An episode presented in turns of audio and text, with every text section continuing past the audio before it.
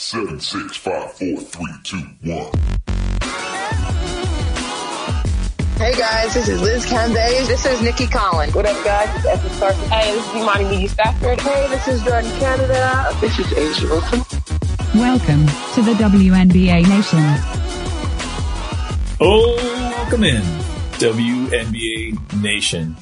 Uh, we've been kind of NCAA women's basketball nation for the last little bit. Obviously, we are ramping up to WNBA draft and regular season. But in the meantime, we have some conference tournaments to go over. Uh, I am flying solo tonight. I am your host, Logan Jones. Uh, please keep on listening. In fact, go back and listen to our previous episodes covering uh, recently the top 25 outlook coming into this week, as well as Kyle's draft. He, he just did a two part mock draft that released over the last couple days. So if you haven't been on your podcast app, just know that those are out there. They're both very good. Make sure you pay attention to those. Uh, also, just quick show plugs. You can find everything you need to know about us at WNBANation.com. We are also on all the social medias. Uh, so, uh, that's not the right way to put that, but we're on Twitter at uh, WNBA Nation pod. Um, flying solo is tough, guys. Um, at WNBA Nation pod. Is there an underscore in there? I don't know. You'll be able to find us. Um, we'll come up. The gist of today's episode, uh, just wanted to cover some of the big goings on in conference tournament weekend. Obviously, the bracket is going to be coming out this Sunday. Um, but we want to kind of keep you informed as to how some of those seedings are going to work out, um, what to look for. You, there's going to be some, some surprise teams on there. Um, especially we're going to talk a little bit in this episode about the number one seeds, who we think they're going to be. Um, might not be what you think. So without further delay, uh, we're going to jump into what I deem to be the top story of the hour. We're, we're not going to go with the upsets just yet.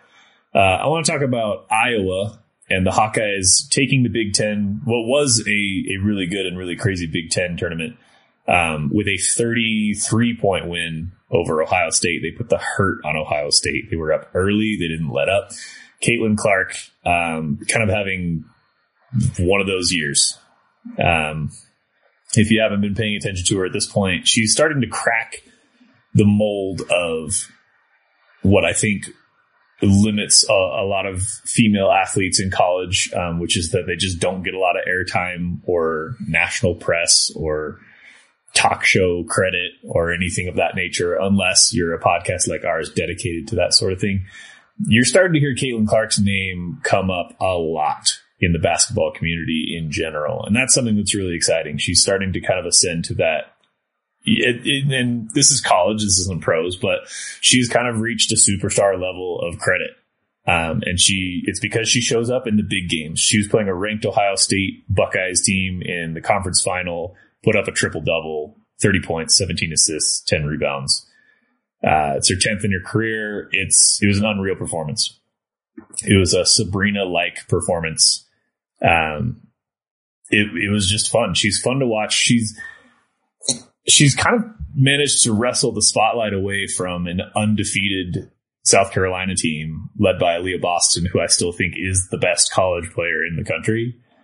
Um, enough so that even saying that, I believe Clark has absolute claim for National Player of the Year. Um, that award is so much about just kind of moments. It's almost it's the Heisman of of college basketball, right? And it's it's so much about moments. And that moment um, against both against Maryland and against Ohio State in this tournament, I feel like um, kind of secured her case as National Player of the Year. I expect that that's how it's going to play out. Um, what I don't expect is for Iowa to crack one of the tournament's number one seeds. I think it's possible, and I would even go so far as to say that I think they deserve one of them. But um, Charlie Creme, who I trust a lot, he's a ESPN writer. He's kind of ground zero for bracket predictions and things of that nature. He's got your number one seeds as your obvious South Carolina. Uh, he's got Stanford in the mix, despite what happened in the Pac 12 tournament, which we will talk about shortly. He's got Virginia Tech in there, which I think is really surprising. I like Virginia Tech a lot. Uh, they did come away with the ACC title, but I was surprised to see them kind of tabbed as a potential number one. Um, and now I'm going to space on the last one. Who's the last one? Indiana. Indiana is a projected number one, and I I think deservedly so. They they have the resume, and I, I don't have any problem with that. They've had a really good year. But South Carolina, Indiana, Stanford, which you could issue a couple question marks to after how the last week and a half of the season has gone, and Virginia Tech, which I think is the really surprising one. Um, that means Iowa would go into the into the the bracket according to the projections as a two seed, along with fellow two seeds Maryland. Uh, who else would be there? Utah, who uh, famously and recently beat Stanford, and UConn. And we will talk about UConn in this episode as well. so that's a heck of a top eight. Um, I think it's fair if if you're not someone who does brackets a lot, or you've, you've done the men's tournament before, but you haven't done the women's tournament, and you're kind of new to the show. Just so you know, and this is a personal philosophy, but I I feel like it's been backed up by what we've seen in recent years. It's possible for virtually any team to make an elite eight and even a final four. If if a number one seed or a number two seed gets knocked out early in a shocking upset, which happens every year because the bracket is all about chaos, single elimination is all about chaos. Then a team like Toledo or Villanova, uh, Villanova's, Villanova's going to be a four seed. They're a pretty good team, but your your Florida Gulf coasts and your I don't know who else is going to be in that mix.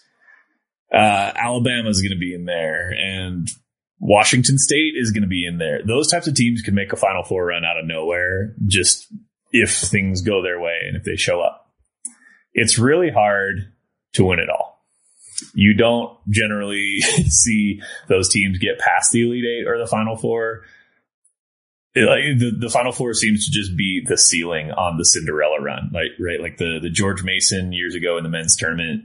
Um, Creighton last year fell short of the Elite Eight. Like there's or in the Elite Eight, there's just at some point you're only left with fellow contenders who are national title hopefuls, and kind of the luck and the pressure and the whole situation eventually runs out for those Cinderella teams.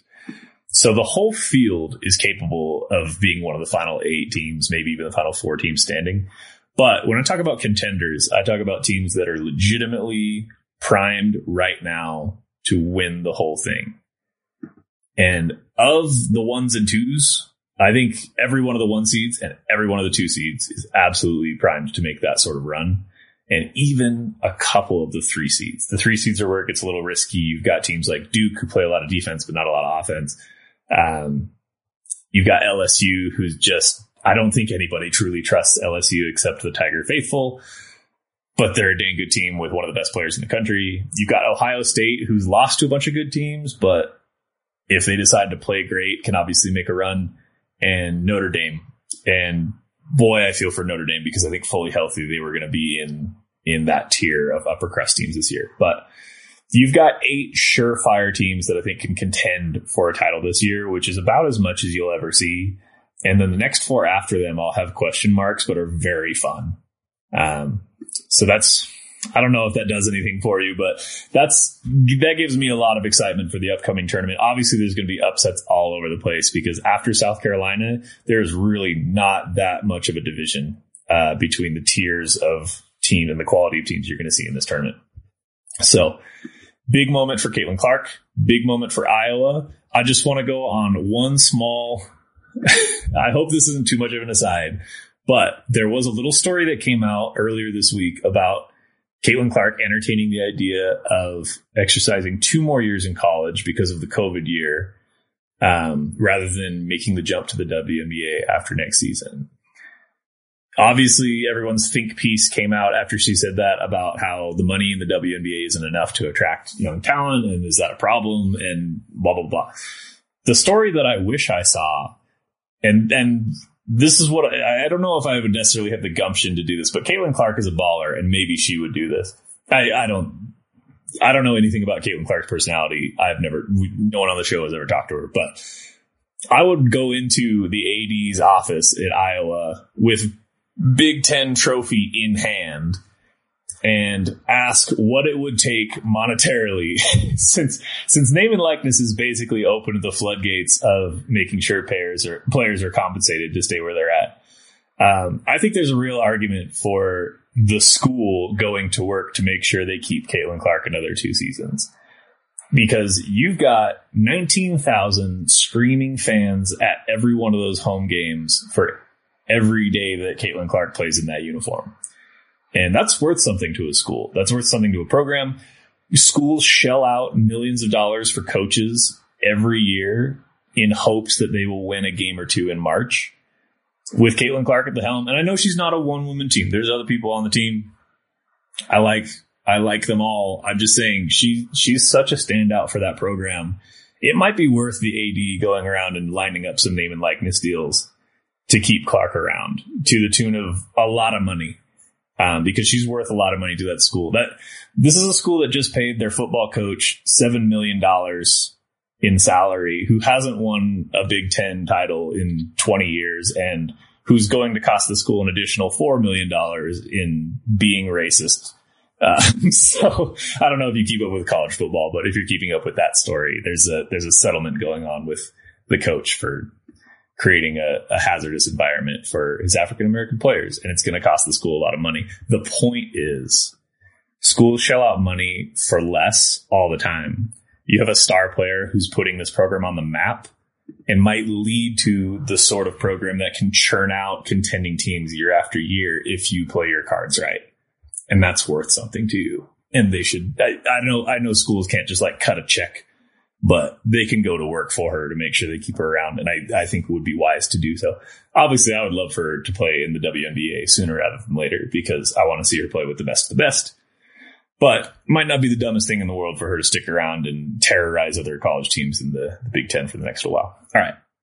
That's my little mini Iowa rant. I hope I kept it short. We move west go Portland Pilots. I don't think anybody really had this coming, uh, mainly because they have lost six straight games to the number 16 Gonzaga Zags, the Bulldogs. Um, but they topped Gonzaga 64-60, uh, just earlier tonight as of, uh, as of this recording. This is just a couple hours old. So, uh, it was a very fun game. It was a game, in fact, of big streaks and, and scoring stretches. They, Portland actually trailed 13 in the third quarter. Uh, made a pretty good comeback. Obviously, they topped a good Gonzaga. Team. I am not a Gonzaga fan. I'm pretty open about my bias against Gonzaga, but this is a really good Gonzaga team. They went 28 and 4 over the course of the season. They will still be ranked and still be a pretty good seed going into the bracket. Um, but that's a pretty impressive win and auto auto bid for the Portland Pilots. So keep your eyes on them. Uh, they did. Uh, they forced the issue. This wasn't a I don't think this was really a choke job by Gonzaga. This was just a, a good Portland defense. They forced 24 turnovers over the course of the game. That's not like Gonzaga. Um, any defense that can do that, I, I tend to trust on the road. One of the one of the tough things about the bracket is so many teams are on the road in an environment they're not used to. Defense travels. It's a cliche, but it's true. So go pilots. Love that for them six, uh, number 16 Gonzaga, they, they take the loss, but they're going to get in the bracket anyway. So not too much fury, I think, from them when all is said and done. But, uh, speaking of West Coast teams coming home with trophies that they didn't expect, we also have to talk about the Big 12. I'm sorry, the Pac 12, the Pac 12. Um, the, I think the big story over the weekend was probably Washington State. Um, the Pac 12 tournament final did not feature any of the top four seeds in that tournament. they, I don't know if they were all just looking ahead to mm, like next week in, in the NCAA tourney or or maybe they're all really close, or maybe they're all frauds. I don't know. But Stanford, Utah, all the favorites got knocked out. I'm I'm big on Colorado and really big on UCLA. Um, and I know friend of the show and and also women's basketball enthusiast Jaden Johnson. He's uh, shout out to Jaden who actually works in Marquette's uh, women's basketball department. Um, he's big on UCLA. And seeing Washington State of all teams take them down in the finals, uh, it was a surprise. I I think the Pac-12 is legitimate. I believe in pretty much all of those teams um, to win a game or two in the coming weeks. So I know there's some doubts as to whether Utah has crashed back down to earth after a surprisingly great year. I don't think so. I think they're legit. Their offense is too good to to just faked it for 30 games. There's some doubts about Stanford. Stanford's going to show up when it comes tournament time some doubts about Colorado, about Arizona. I get it. I think I would still trust them against a lot, of, a lot of teams that are going to be in this field. But absolute shout out to Washington State for securing a bid uh, in just an absolutely brutal tournament. Um, the Pac-12 is stacked, so uh, I want to make sure I get the quote right for you.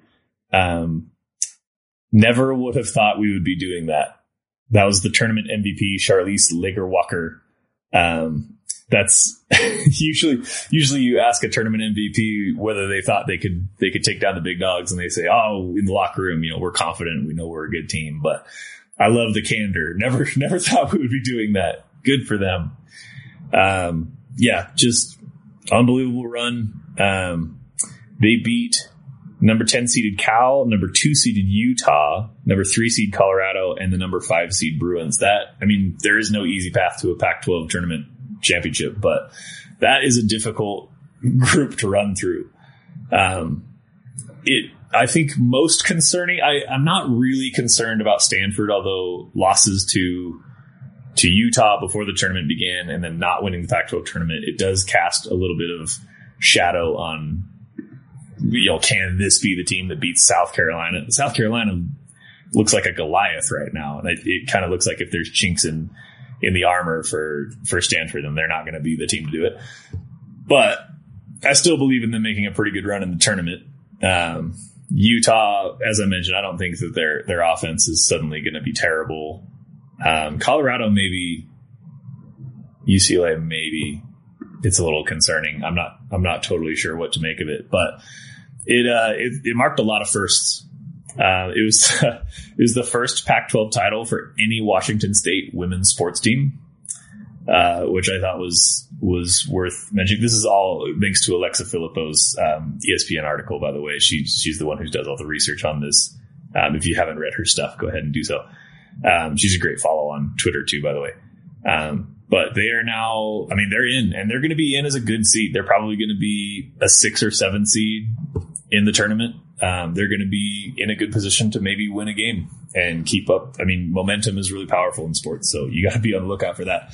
That is, I think we expected that sort of insanity from the Big Ten. The the Pac-12 is as strong as we knew it was. I don't think anybody expected to be just completely weird. So, so we're really excited to see how that pans out when when it comes time to to throw the bracket together, and I think that's going to be very cool. Um, those are really all of the main stories I wanted to hit. Portland Pilots upset, Washington State upset, Iowa dominance. Um, I touched on this earlier, but there is a, a, projection out for the number one seeds, and it does not include Iowa, but does include Virginia Tech. I'm not sure. I'm I, have been pro Virginia Tech for the last several weeks, as I as I know my uh, my co-hosts are. I don't know if I'm that pro Virginia Tech. uh, it is. I, I do think that there are probably some Big Ten teams whose reputations are maybe inflated by playing in a good conference this year, and, and maybe they shock us and fall early. I don't think Iowa's one of them. Uh, there's not a lot of teams that want to play Iowa right now. Um, that's all 20 minutes of content for you dancing around the fact that South Carolina has been ranked number one in the country for 37 straight weeks. Um, that's a that's a headline on ESPN that I think a lot of people are just ignoring because all this other stuff is more fun. But the South Carolina machine is working. It's dominant. It's I mean Dawn Staley's doing the thing. She she has something figured out there, and and it looks like even after Aliyah Boston, they're going to continue to be a dominant force in in college basketball. It just it feels like like maybe they won't be making history year after year, but for as long as Coach Staley's there, it feels like they're going to be tough to tangle with. Um, the last team that I do want to touch on because I know you're all waiting for it. Uh, UConn is absolutely back. It's they didn't exactly go anywhere and I'm hesitant to give them sort of any any sort of underdog or hero narrative, considering they still have like four All Americans on their team. But with Azzi Fudd back and healthy, I mean, undeniable. They're they're going to enter the league into the into the tournament probably as, as, a two seed. I can't see them dropping to a three, and I can't see them being promoted to a one. So they're going to get in as a two seed, and you know what? I bet the majority of brackets will have them in the final four anyway, and mine probably will too. They're just a dang good team. Um, I thought Villanova played them tough in the first half of the the title game the other day, um, but they just they're they're so good defensively. I, I feel like Geno Smith or Geno Smith, he's a quarterback. Um, Coach Geno Auriemma, he I feel like he coaches this team almost from a like a seated position three quarters of the time until it's time to win a championship, and then he actually gets up and gets involved. But they just they know they move the ball so well. They know where they need to be on the court. They play good defense. They rebound well. They just do all the things you have to do in order to win in tough situations and on the road. Um, and I think Azzi Fudd is just behind Boston and Clark. She's probably the player that we should spend more time talking about um, because she's likely to be someone in the league someday, and that's kind of what our show's all about. So those those are really interesting teams. I, I think it's probably the most interested I've been in UConn in a long time, just because they have shown a little bit of struggle. and I know in the mid 2000s when they were making all their deep, you know, consecutive championship runs and they would never lose a game. It just felt like they didn't have any adversity and that didn't make them very interesting. Now they absolutely have adversity and they're still, I mean, they churned out a lot of wins this year as a very injured, banged up group. And now they're getting healthy at the right time. And that's absolutely the, the collection of factors that you want if you're a UConn fan. Uh, didn't talk a lot about Indiana today. I'm excited to see how far they go.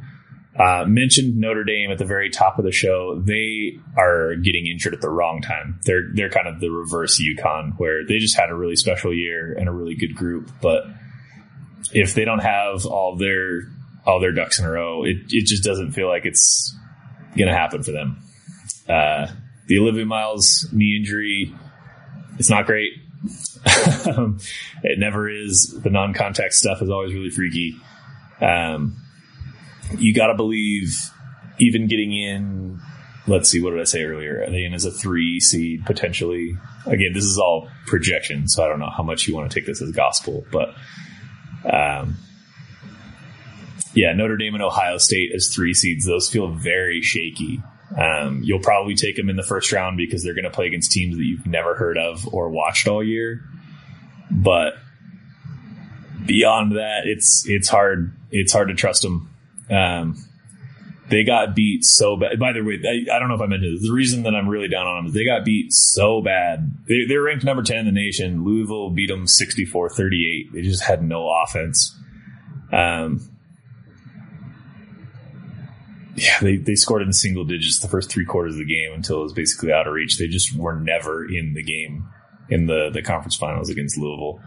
Um, plus Louisville's a pretty good team in their own right, but yeah, they didn't shoot well. They shot 31% from the floor. They, they turned the ball over 22 times. They're just, they weren't themselves. They weren't a very good team. Uh, and I, this is the time of year where if, if that's how you're playing, it's very hard to turn it around come tournament time. So, uh, all right. That's enough of me battling solo, I think, for one night. Thank you for sitting with me through all of this as I've kind of ironed out some of my thoughts uh, for the coming week. I know when we actually get the physical bracket in our hands, we will go over the, all this again and talk about matchups that we like, matchups that we don't like. But I know that a lot of our listeners don't have time to watch every single game or keep up with all the different conferences. And we just wanted to give you an update on kind of the movers and shakers uh, that you want to know about going into the bracket so that you're you're informed when it comes time to get everything absolutely wrong, which I'm sure I will as I do every year. So um, we really need to get Jason on one of these episodes. I think he's pretty much crushed our, our bracket pool every year we've done the show. We need to get him on and learn some of his secrets. So uh, we'll keep that in mind as we move forward. Thank you so much for listening. Again, if you haven't yet left a five star review, please do so on whatever platform you use to listen to our show. It really helps whatever algorithm is at play uh, display us to new to new folks and get our message out there.